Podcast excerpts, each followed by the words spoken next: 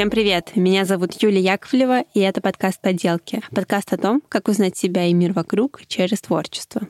В этом подкасте я говорю с людьми, которые благодаря созиданию решают проблемы, умеют классно об этом рефлексировать и вдохновляют других на создание своих поделок. Подкаст выходит еженедельно по пятницам. Подписывайтесь, чтобы не пропустить новые эпизоды. И, конечно, ставьте подкасту лайки и звездочки. Для меня это очень важно, это поможет подкасту развиваться. Если уж копаешься в себе, то заодно и сажай что-нибудь. Это пиздец. Вокруг другая правда, и в ней нет места для меня. Давай проснемся завтра. Сегодня просыпались зря. Это не рандомные фразы, это надписи на тарелках, которые создает моя сегодняшняя героиня Катя. И это эпизод о том, как благодаря керамике найти внутреннюю опору и как научиться лепить, если у тебя в бэкграунде только пластилин в детском саду и э, куличики из э, земли на даче. Я Катя Лесня. Я сейчас живу в Петербурге уже год. И я начинающий керамист. Начинающий, потому что очень маленький путь еще пройден. Расскажи, как этот путь начался, как тебе вообще пришла в голову идея заняться керамикой? Дело было в январе 22 года, когда я сидела в своем небольшом городе Кемерово в Кузбассе и была максимально раздражена от жизни, то есть меня смущало буквально все. Моя работа бариста, диплом, подготовка к сессии, закрытие долгов каких-то по учебе. Мой молодой человек постоянно был в каких-то командировках, я вот жила в очень маленькой квартире, такая квартира КГТ, там прям буквально 16 квадратных метров, и ты сидишь в этом пространстве, тебе настолько влом даже убираться, что ты такой весь уже погряз. Я смотрела в тот момент Наруто, это был, наверное, единственный спасательный круг какой-то для меня. И хорошо, что в тот момент я хотя бы чем-то себя как бы разгружала.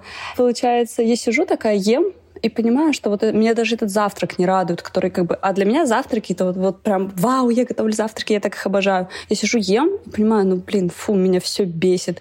Думаю, и тарелка эта тупая, даже некрасивая, она даже не оригинальная. Там была такая обычная тарелка, синяя, матовая, но она из Икеи. Я, конечно, понимаю, что Икея — это сейчас luxury люкс продукт. Тогда мы еще не знали. Да, тогда мы еще не ценили. Надо ценить момент. Вот, я сижу и думаю, боже, если бы на этой тарелке хотя бы хоть что-то было написано, ну, может быть, какая-нибудь фраза мотивирующая, ну, может быть, что-то, я бы улыбнулась от этого. И вот в этот момент, когда я была вот настолько в упадке в каком-то, у меня вот родилась идея того, что а что, если когда-нибудь делать милые тарелочки для завтрака, завтраков, ну, которые такие, типа, тебя подбадривают. Ну, там, даже если это твоя любимая фраза из песни, ты такой смотришь, думаешь, блин, это про меня. В Кемерово не было возможности заняться керамикой. Там были какие-то студии, но они такие семейные, очень старые. Там лепят из коричневой глины. Ну, то есть там старинная достаточно. А коричневая глина — это зашквар? Нет, это не зашквар. Это, ну, просто, чтобы у тебя была белая тарелка, тебе нужно лепить либо из э, светлой массы, либо покрывать ее потом белой глазурью. А, логично. Я хотела светлую посуду с какими-нибудь надписями, поэтому это мне не подходило.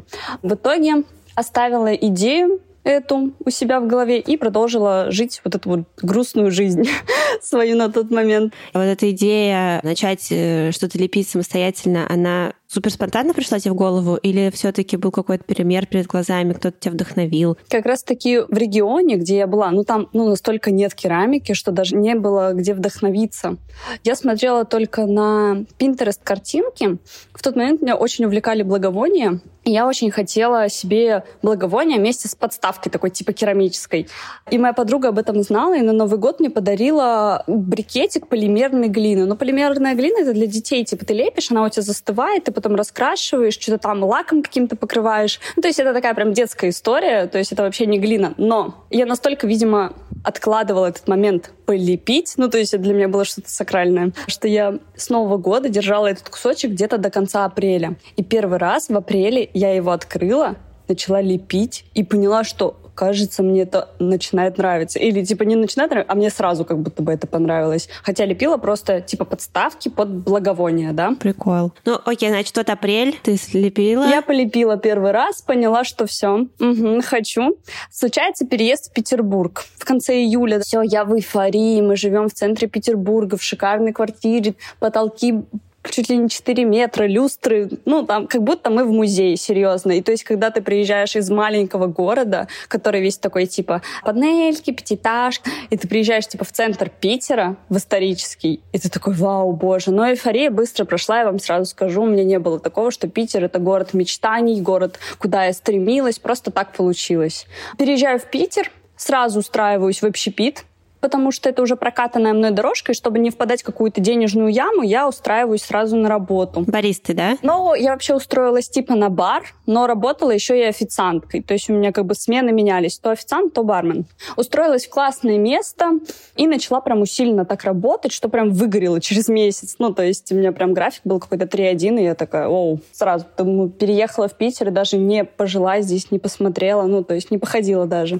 И в выходные я ходила на мастер мастер-классы керамические. Ну, то есть я поняла, что Питер — это капец город возможностей. Ну, тут так много всего. И я была подписана на какую-то блогершу, и она такая говорит, я провожу мастер-класс там-то, там-то. Я говорю, блин, я тоже хочу, запиши меня.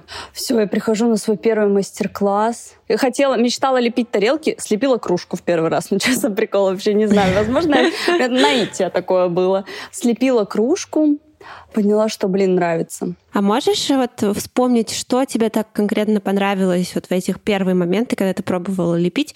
Сам процесс, то, как ты себя ощущала, вот можешь как-то это описать? Я очень активный, очень быстрый человек, то есть даже если я когда с людьми... Вот я сижу сейчас, даже руками очень сильно жестикулирую, потому что я себе тут недавно внушила, что у меня есть ДВГ и все такое.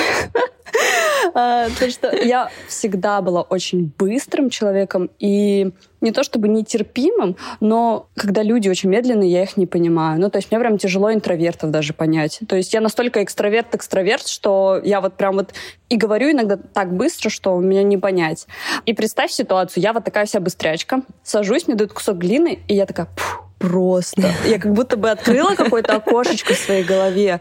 И у меня эти ощущения были сравнимы с тем, как я там с 5 по 11 класс ходила на кружок кройки и шитья. Ну, то есть я прям шила одежду себе. И то есть это точно такое, что ты сидишь как бы с иголкой, допустим, с ниткой, и сидишь, шьешь. И такой уже на машинке прострочил, шов неровный, ты сидишь его распарываешь, час там распарываешь, еще что-то.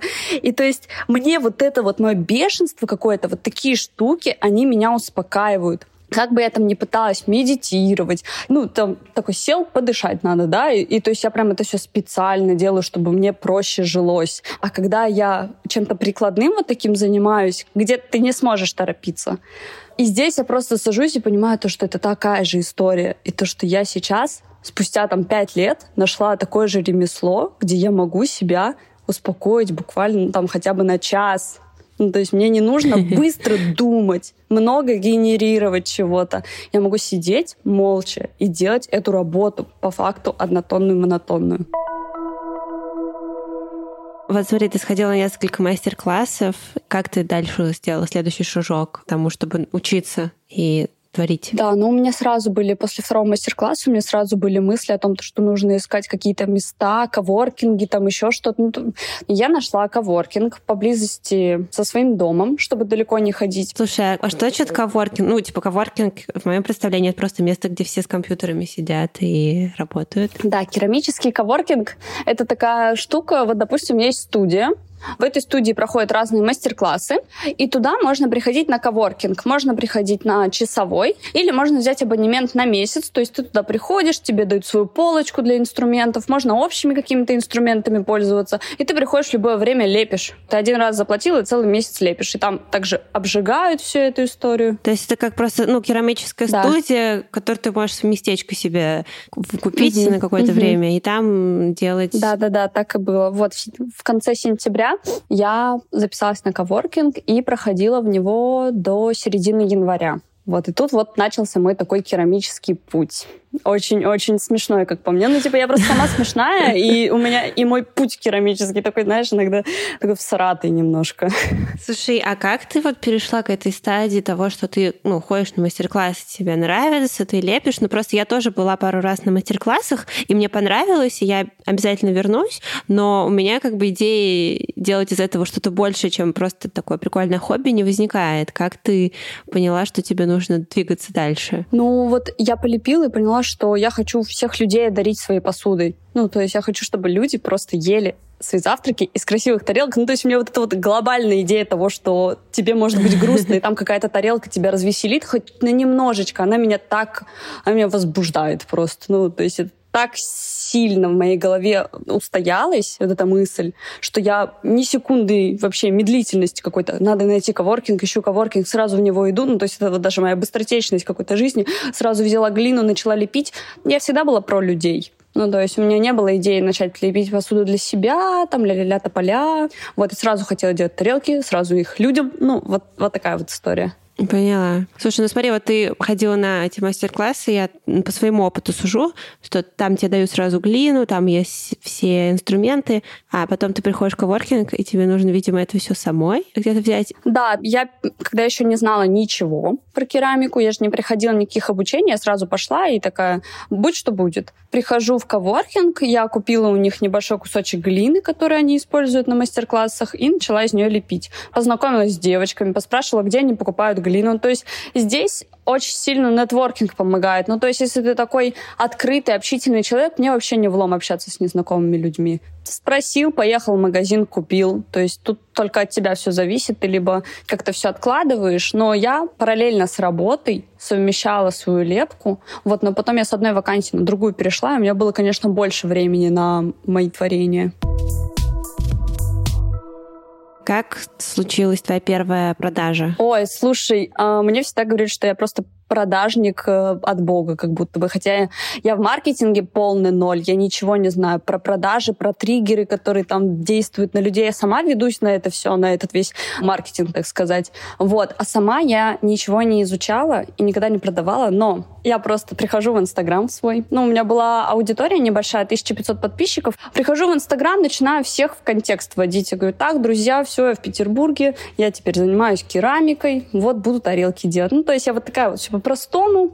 И первые продажи, они были не сразу, они были буквально через там полтора месяца. Это на самом деле быстрый результат. И многие керамисты сидят по несколько месяцев и ничего у них не покупают, но это только от них зависит на самом деле. Я сначала всем рассылала на бартер, чтобы обо мне узнали, своим подругам. То есть все мои корявые кружки сейчас где-то стоят ну, то есть у моих подружек.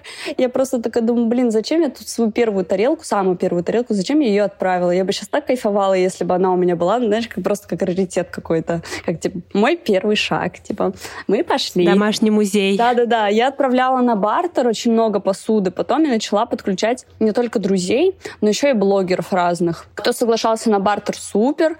Делала для них много изделий и рассылала очень много. Ну, у тебя, конечно, сразу очень деловой подход, знаешь, к этой истории истории прям с первой минуты как будто бы. Тогда прикольно. Вот, и потом пошли уже заказы. Но я сейчас понимаю, почему заказов было много на тот момент. Потому что я только пришла в это, я не знала ценооборота никакого. Ну, то есть я даже не знала, сколько это должно стоить. Я свой труд особо как бы... У меня тяжело с оценкой своего труда, как и у многих людей. Вот, и керамика была дешевая, типа тысячу рублей за керамическую тарелку там с твоей надписью, которую там три часа вырисовывают, к тысячу рублей. И я такая, боже мой, у меня купили за тысячу. Ну, то есть вот такие вот были эмоции. То, что мне, я делаю то, что мне нравится, и мне за это платят. Меня прям до мандража это все было. А сколько оно должно стоить по факту? Ну, у всех по-разному. Но я сейчас, у меня тарелка из наличия стоит 2 500, под заказ 3. Ну, то есть для меня сейчас это комфортная цена за изделие за вообще мою энергию в это вложенное. Я себя оцениваю сейчас так, но тысяча — это очень мало. То есть я даже когда смотрю на низкие прайсы у людей, которые ведут мастер-классы, Ну, то есть, когда это очень дешево, я думаю, блин, вы столько энергии в это вкладываете, столько труда даже остается после мастер-класса. Это отдать посуду на обжиг, потом глазурью покрыть. То есть есть очень много штук, которые человек не видит, он видит только свой момент лепки и видит потом окончательный результат. Но столько этапов потом еще эта посуда проходит, чтобы прийти в конец. Ну, это очень много труда, и они берут там 500 рублей-1000 за мастер-класс, за двухчасовой трехчасовой. Я просто, блин, грустно. Ты упомянула, что там керамика — это большой труд, и многие этапы даже не видны человеку, который приходит на мастер-класс.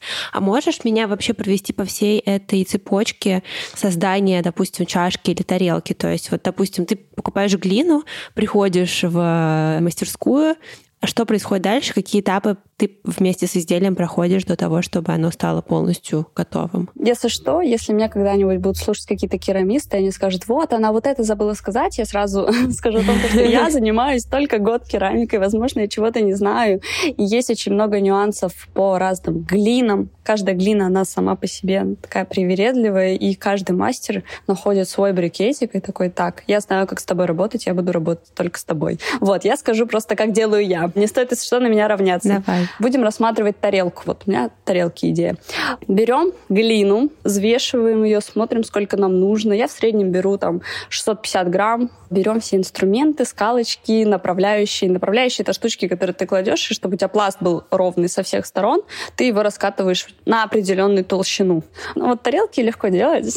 ты такой катаешь, катаешь ее, потом такой хоп, перевернул кусочек глины, потом опять покатал. И то есть ты раскатываешь примерный как бы круг круг, и тут дальше потом идея. Ты хочешь по трафарету вырезать, чтобы эта тарелка была идеально ровная, да? Либо ты хочешь э, вырезать хаотично, чтобы эта тарелка была такая, типа, игривая. Я называю такие изделия игривые. Я в основном делаю просто круглые тарелки с небольшими бортиками. Ну, типа, я пришла и сразу начала делать их, и продолжаю делать их. Вырезаешь, соответственно, по трафарету и загибаешь бортики. В итоге слепили мы тарелку, и мы ставим ее на просушку. Два-три дня тарелке нужно просто постоять, посушиться. Желательно сверху что-нибудь положить, чтобы она не прогнулась, потому что плоские изделия иногда во время сушки они начинают волнообразно себя чувствовать. Получаются игривые. Да, они получаются игривые, да, уже. Эта история такая. В итоге она просохла. Ты можешь взять краски для глины, специальные ангобы называются, либо подглазурные. Ну, то есть это одно и то же по факту. Ты берешь красочку, либо на ней что-то рисуешь, либо пишешь. Я раньше писала просто все черной краской. Мне не интересовали другие другие цвета. Я просто пишу черным по белому, так сказать, да.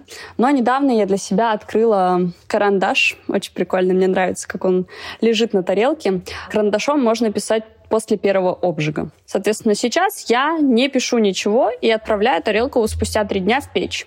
В печь на утильный обжиг он проходит где-то на 950 тысяч градусов, можно поменьше его поставить.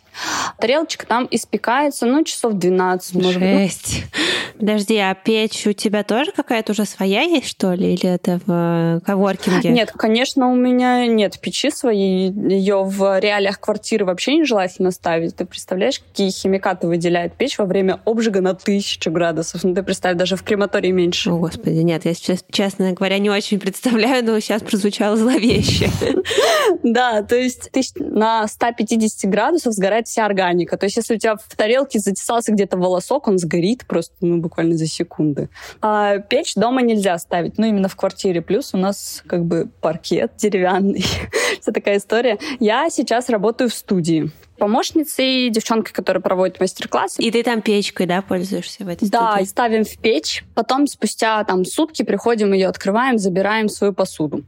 Я беру свой карандаш, пишу на тарелке что-то там, допустим, какую-то фразу. Какой-то тоже специальный, да, карандаш для глины, а не просто карандаш? Да-да-да. Обычный карандаш, он сгорит тоже вообще очень быстро. Это, да, специальный карандаш для керамики. Раньше еще, когда не было дефицита, были такие мелки, мелки для керамики. Но вот этот карандаш, он выглядит как карандаш. Вот на бумаге ты начертил, и вот он также на керамике выглядит. Я сейчас карандашиком все пишу и покрываю сразу же глазурью. Покрываешь глазурью и ставишь опять в печь. Но тут уже печь будет э, зависеть температура. У тебя низкотемпературная глина или высокотемпературная глина. Они отличаются тем, что в высокотемпературной глине можно и в микроволновку, и в посудомойку, и она более прочная, более дорогая. И то есть это прям посудная история. Вот. А низкотемпературная глина, она она не совсем подходит для посуды, потому что у нее влагопоглощение большое, и когда ты будешь пользоваться этими изделиями в быту, мыть их, наливать в них чай, на них будет появляться цек. Цек — это такие трещинки. Вот. Это когда глазурь не выдерживает этого напора, она начинает трещать. Хочется тут резюмировать. Значит, вы слепили тарелку и ставите ее на просушку на 2-3 дня а затем отправляете на утильный обжиг в печь. И где-то через сутки вы берете вашу тарелку и можете уже на нее специальными мелками или карандашом для глины нанести какую-нибудь мотивирующую надпись, а затем снова отправляете на обжиг. Ты сказала, что второй раз надо в печку ставить, и на этом все заканчивается, или еще какой-то этап дальше? Ну вот смотри, да, я покрыла глазурью, поставила в печь, но тут уже побольше времени, потому что печь разогревается до 1200 градусов. И она потом остывает очень долго. То есть э, печь во второй обжиг, она прям где-то два дня остывает. Мы потом ее открываем и все достаем. Все, как бы тарелка готова. Подожди, получается, сколько вот от момента, как ты глину взяла до готового изделия, сколько дней проходит? Ну, минимум неделя. Офигеть. Прям если все быстро делать, как-то все процессы, чтобы они шли очень быстро. Ну, в среднем, когда у нас люди приходят на мастер-класс, мы говорим, полторы недели минимум, и ваше изделие будет готово. Ну, там, нельзя через там как-то пять дней взять и тарелку сделать. Если ты засунешь в печь плохо просушенное изделие, у меня так недавно было, у меня была кружка под заказ, я ее слепила, раскрасила, подсушила феном строительным, то есть я сделала все в один обжиг. Прикинь, я два обжига в один совместила. То есть я кружку слепила, подсушила, раскрасила, покрыла глазурью. Ну, так можно делать на самом деле, но когда изделие хорошо просушено. В итоге я достаю эту кружку, у меня просто дно отвалилось. Блин. Настолько кружка не была готова к этим всем махинациям, что я просто беру ее за ручку, у меня дно падает. Я такая, блин, прикол, смешно, ну ладно, я верну деньги. Поэтому керамика не любит торопливость какую-то. Она будет делать все, чтобы ты не торопился, на самом деле, в этих всех процессах. Да, не получится проявить себя и свою экспрессивную сущность. Слушай, а часто, ну, там, поначалу, может быть, вообще вот, ну, как бы изделия портились, э, разбивались, трескались в э, процессе создании. Да, я тебе сейчас расскажу одну увлекательную историю о том, как у меня просто 14 тарелок э, трескались о, очень Господи. сильно. А это было все под заказ. Представим, я в коворкинге, вся такая воодушевленная, делаю тарелки, и вот представляешь, ни одного брака, все прекрасно. Я думаю, боже, я нигде не училась, и у меня сразу все получается. Знаешь, что это эйфория, когда ты только начал, и ты еще не познал говна. Ну, то есть не хакнул горе. Все впереди, это такая тревожная музыка нагнетающая. Да, а я даже как бы я знала, что брак существует в керамике, но я с ним не сталкивалась. Я такая, блин, леплю, супер, хожу эти тарелки, фото, с друзьями устраиваю тематические какие-то истории, знаешь. И я в какой-то момент решаю перейти на высокотемпературную глину с низкотемпературной глины, потому что, думаю, уже пару месяцев я уже такая прям устоявшаяся керамистка, надо переходить на более качественные материалы. Перешла, Глина оказалась очень хорошая, я такая, все, супер.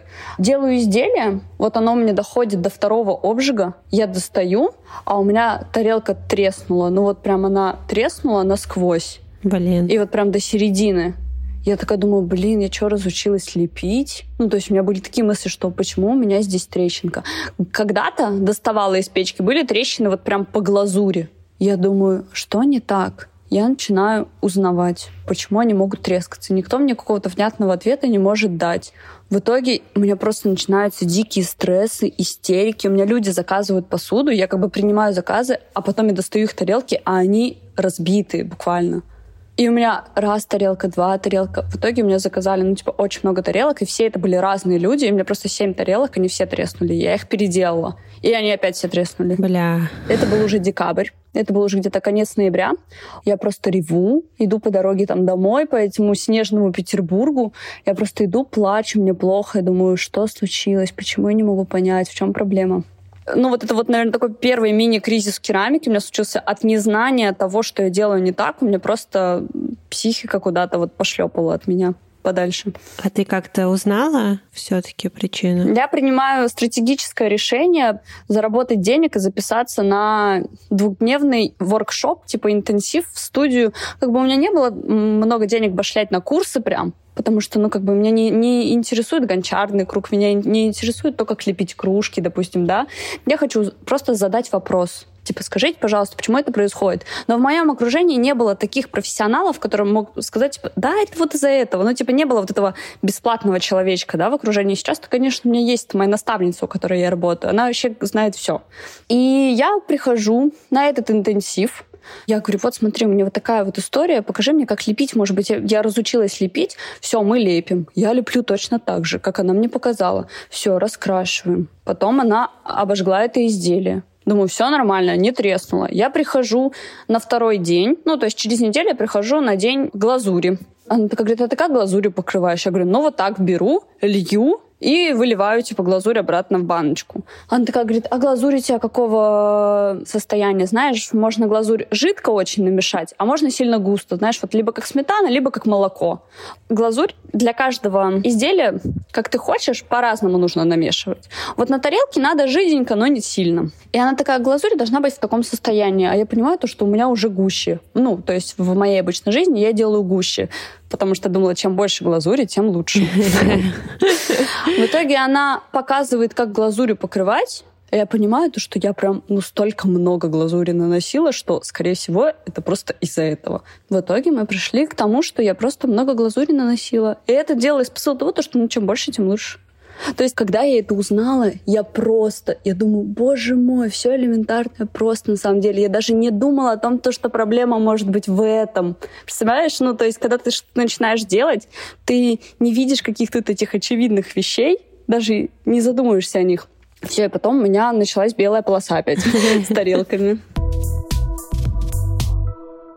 У меня на самом деле лепка из глины ассоциируется с гончарным кругом, потому что я сразу вспоминаю фильм «Привидение», который моя мама очень любила, и мы в детстве с ней этот фильм смотрели. И там, значит, а, девушка, которая потеряла своего возлюбленного, сидит и за гончарным кругом создает какой-то предмет, и ее мертвый возлюбленный в виде привидения с ней держит руки на гончарном круге. Но из нашего разговора с Катей понятно, что это не единственный способ делать что-то из глины, но мне все все равно захотелось у Кати этот момент уточнить.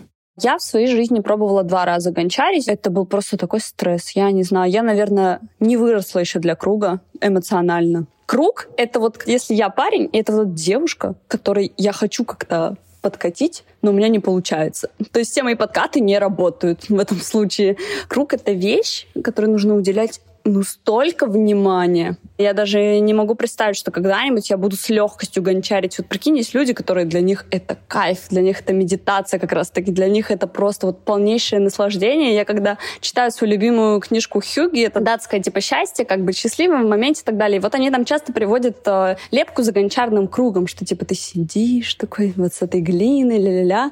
Я в этом вообще не улавливаю никакой эстетики. Для меня это просто очень сложно.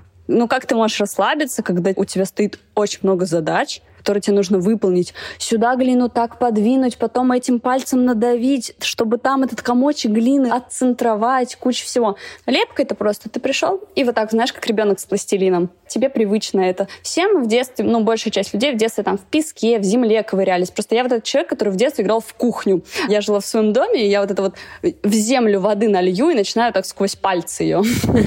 Знаешь, так сидеть, ладоши хлопать. С глиной примерно точно так же, потому что глина по факту это грязь, вещь, из которой мы создаем искусство. Гончарный круг — это просто для сильных людей, наверное, не знаю. Я, я пока себя ощущаю вот этой вот, знаешь, курица-слабачка какая-то. А я правильно поняла, что как бы есть вариант просто из глины руками слепить, да, но с помощью разных инструментов, которые ты раньше, ранее обозначала? Или есть как раз вот вариант благодаря гончарному кругу глине придать форму, но вот это намного сложнее делать? Смотри, с гончарным история такая, что гончарный круг — это круглая тарелка, круглая кружка, круглая ваза. То есть круг идеально круглая. Это как будто бы еще, знаешь, круг для перфекционистов.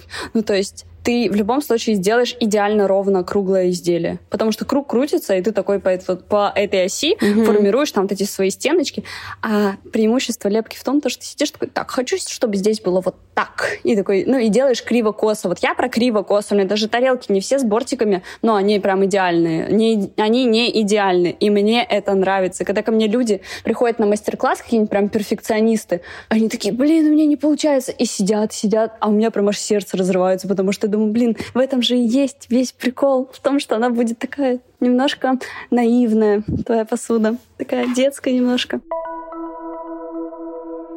Вот ты говорила, что ты свою первую тарелку продала, а можешь вспомнить, что это вообще была за тарелка, как она выглядела? Слушай, вот мою первую тарелку я ее отправила прям по бартеру своей подруге из города, с которого я приехала. Это была такая тарелка. Э, на ней я выцарапала снизу слово «любовь». А я еще изначально делала эту тарелку как бы про э, девушку, которой я ей уже отправлю. Вот, и у нее был пост в Инстаграме, где она написала про то, что у нее очень большая любовь вот буквально ко всему, что ее окружает. Это типа еда, люди, работа, еще что-то. Ну, то есть прям такой, знаешь, пост вот прям в душу. И я такая сначала выцарапала слово «любовь», а потом розовыми красками написал, процитировала ее пост. О. Вот, то есть я такая написала, написала там разные штуки, и когда ей пришла эта тарелка, она сразу поняла, что это не просто абы какая-то там фраза, а это прям, ну, из ее поста с Инстаграма, это ее чувства, это ее эмоции. Вот, и у меня вообще идея всегда такая, чтобы тарелка про человека. И когда у меня делают тарелки на заказ, ну и раньше там кружки, да, заказывали, они говорят, мы хотим вот такую надпись. Я спрашиваю, а почему такая? И они говорят, ну вот потому что мы 10 лет назад с моей подругой обсуждали вот эту историю, и она мне рассказала, что она любит китов и зеленый чай. И типа я сделала тарел, о, кружку для зеленого чая, а внутри был кит нарисован. Ну, то есть ты представь, как, как, какая это чувственная вообще история. Да, это прямо очень в душу западает. Очень такое эмоциональное, на самом деле, э, подтекст у предмета появляется. Да, и поэтому чаще всего мне люди на подарок кому-то заказывают. Мне, конечно, очень жаль, что люди сами себя ограничивают в том, чтобы есть из прекрасных тарелок, но когда еще это делают на подарок, знанием того, что это просто настолько такой, знаешь, интимный моментик, что это прям вот буквально кусочек души человека взяли и перенесли что-то физическое. Вот, и меня всегда так трогают эти истории. Мне-то как бы несложно спросить, а почему именно такая надпись, а почему именно такой рисунок? И они все с радостью отвечают. А потом еще такие отзывы пишут, боже, спасибо, ля-ля-ля. И я, я просто таю от этого. Какие тебе истории запомнились еще вот э, заказов? Девочка одна заказывала кружку своему другу. У нее там была надпись «Жорж, ты сделан из звезд». С одной стороны была такая надпись, а с другой стороны строчка из песни Билли Айлиш, потому что ей нравится Билли Айлиш. И я там что-то написала, это «Home, go to home», ну, короче, песня у нее есть такая. Вот. И она говорит, и поставь, пожалуйста, под фразой букву «Л» английскую и сердечко. То есть она как будто бы подпись свою оставила под этим. Я такая, боже, как это просто выглядит круто. Ну, как это вообще, это очень мило. Здорово. А какие ты сделала себе тарелки, с какими надписями? Моя первая тарелка, на самом деле, которую я прям расписала, это была с песней Аллы Пугачевой «А знаешь, все еще будет, южный ветер еще подует». У меня было очень много тарелок с э, песнями. У Сироткина, по-моему, в октябре или сентябре вышла новая песня, я прям выдернула оттуда фразу и написала эту песню. Потом отдала тоже на бартер своему знакомому, и он до сих пор этой тарелкой пользуется. Он живет в квартире с незнакомыми людьми, и как-то раз какой-то чел взял эту тарелку, унес к себе в комнату, и он такой полдня охранял людей, которые зайдут в квартиру, чтобы спросить, где его тарелка. Офигеть. Человек, который ее забрал, сказал, я думал, это хозяйская тарелка. Он говорит, она вообще отличается от всех. Что за прикол? В итоге он унес ее в свою комнату, и только в комнате она теперь у него хранится. Знаешь, один из секретов — это как раз эти надписи, потому что они... Ну, человек, когда на них смотрит, он понимает вообще, может быть, даже не осмысленно, но интуитивно, что это совпадает с твоими ценностями или не совпадает отзывает. Тебе как бы отзывается то, что написано, или не отзывается. Потому что, ну, я уверена, что есть типа сегмент э, людей, которые намного там, не знаю, больше кайфуют от тарелок с красивыми рисунками и без каких-либо надписей, да, им это вообще не нужно. А есть те, как я, например, да, потенциальный твой покупатель, которым как раз нравится, что есть какой-то смысл дополнительный на этом предмете, и он э, через эту надпись транслируется. Слушай, Кать, ты проводишь мастер-классы, приходят люди, ну, для того, чтобы полепить. С какими они приходят, может быть, страхами или предубеждениями, э, с которыми ты там вместе с ними работаешь, можешь поделиться? Слушай, а, не скажу, что есть какие-то страхи у людей. Ну, я, знаешь, Карина, может быть, не совсем так сформулировала вопрос. Просто вот я, когда была на мастер-классе, например, мне хотелось слепить клевую кружку. У меня был какой-то образ в голове. Но по факту, когда я начала это делать, у меня вообще не получалось э, визуализировать тот предмет, который мне хотелось. Меня это начинало раздражать. И, знаешь, руки как будто опускались в моменте, типа, блин. А ты э, мастеру не показала визуально? Ну, то есть ты не нарисовала даже? Ну, была еще проблема, наверное, в том, что у меня как будто это в голове было, но я не могла это показать. То есть вот какая-то несостыковка произошла между тем, что я как будто себе представляла, а когда дело дошло до конкретного вопроса мастера, я растерялась и не смогла толком ничего ответить и показать, и как-то направить его. Ну, знаешь, я, наверное, если перевести в плоскость э, типа какого-то совета для тех, кто хотел бы попробовать что-то слепить, наверное, такой главный совет — найти референсы того, что ты хочешь сделать, то есть заранее до мастер-класса попытаться это визуализировать, чтобы был пример, на который ты будешь опираться в моменте, и если у тебя что-то будет не получаться, чтобы ты мог мастеру показать свой референс, и вы бы уже вместе э, изделия до приводили до нужного состояния. Да, да, но чаще всего у людей стоит вопрос не о том, как что-то слепить, а потом, когда они не знают, как они хотят задизайнить, они вот такие... Я спрашиваю, что было самым сложным, слепить или задизайнить? Они такие, задизайнить. Ой, как трудно. Потому что люди думают о том, что я сейчас нарисую это на кружке, и все, это же кружка навсегда. Знаешь, как люди, которые татуировки делают, и они такие, надо вот это на теле же будет. Вот, с кружками, с тарелками такая же история, человек как будто боится, знаешь, это боязнь белого листа когда ты такой, я боюсь допустить ошибку. Я, наоборот, всем говорю, ошибайтесь. Блин, вам эта кружка через два месяца может разонравиться. Я вообще свою керамику спустя неделю могу не любить. Слушай, ну вот если человек не может сдизайнить, можешь какие парочку советов дать, как вот этот страх чистого листа преодолеть?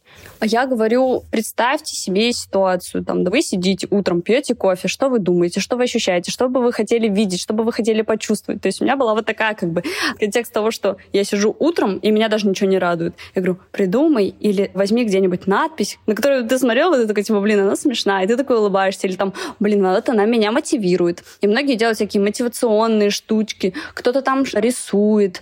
Ну, то есть чаще всего люди посидят, потупят 5-10 минут, а потом к ним приходит вдохновение, они такие уже все, у них кисти, краски, это все вокруг них, и они там вот такие все воодушевленные и делают то, что им прям сердце велит. Кайф, хороший совет на самом деле.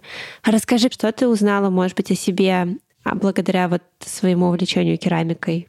Как по-новому посмотрела? Я стопудово по-новому на себя посмотрела, когда я поняла, что моя вот эта быстрость э, в жизни, она может просто по щелчку пальцу вот так вот, типа, затормозиться. И когда я начала чувствовать то, что керамика не любит суетливость, какую-то торопливость, когда ты там, вот, знаешь, можешь одно неловкое движение сделать, и это тебе навредит в будущем я поняла, что здесь нужно прям терпение и труд все перетрут. И вот такое вот, знаешь, ты должен немножко где-то быть терпеливым. Потому что когда ты начинаешь вот, вот экспрессивно все делать, у тебя потом просто все трескается, и ты не понимаешь, что происходит, у тебя начинаются истерики. В какой-то момент нужно уметь себя успокаивать. Типа, да, тарелка, да, она треснула. То есть мне в декабре этого очень не хватало. Я прям была на взводе, меня там родные успокаивали. Я не могла сама себе сказать, да, блин, тарелка, ну треснула, ну сделаем еще еще новую. Типа сейчас, конечно, у меня почти год прошел, как я занимаюсь керамикой, я могу очень спокойно, типа, ну да, треснула. Ну, придется вернуть деньги, вернуть деньги. То есть вот это, знаешь, какое-то смирение и вот это вот какое-то внутреннее опора на то, что мир не рухнул, не надо плакать из-за этого не надо э, переживать. У меня настолько сильная эмпатия развита, что у меня тарелка трескается, и у меня вот прям аж сердечко разрывается. Ну, мне настолько обидно. Я же ее так долго делала. Вот вспоминаем все процессы вот эти, там, день в печке, потом еще двое суток в печке. Ну, то есть, и ты вот это вот все делаешь, уделяешь внимание, и она потом трескается, ты ее даже продать не можешь, и тебе, прикинь, ну, так обидно. Сейчас все хуйня. Ну, типа, я вообще, вообще не расстраиваюсь по этому поводу. Ну вот прям, я не знаю, что должно произойти там, даже не хочу об этом думать, что должно произойти, чтобы меня керамика как-то расстроила. Сейчас я к этому отношусь. Да, конечно, меня расстраивает история о том, что я делаю тарелки, там их не покупают, но я понимаю, что я делаю слишком мало для того, чтобы их купили. Ну, типа, здесь другая сторона. Ну, это очень клево, на самом деле. Вот это терапевтичный эффект от любимого занятия, когда он появляется, мне кажется, прямо ты понимаешь, зачем это все в твою жизнь пришло. Кать, спасибо тебе большое за разговор. Было очень интересно. Я тоже. Я просто в восторге. Я тебя благодарю. И я вообще до сих пор не верю, что это происходит. И когда выйдет подкаст, я, наверное, просто мне сердце остановится.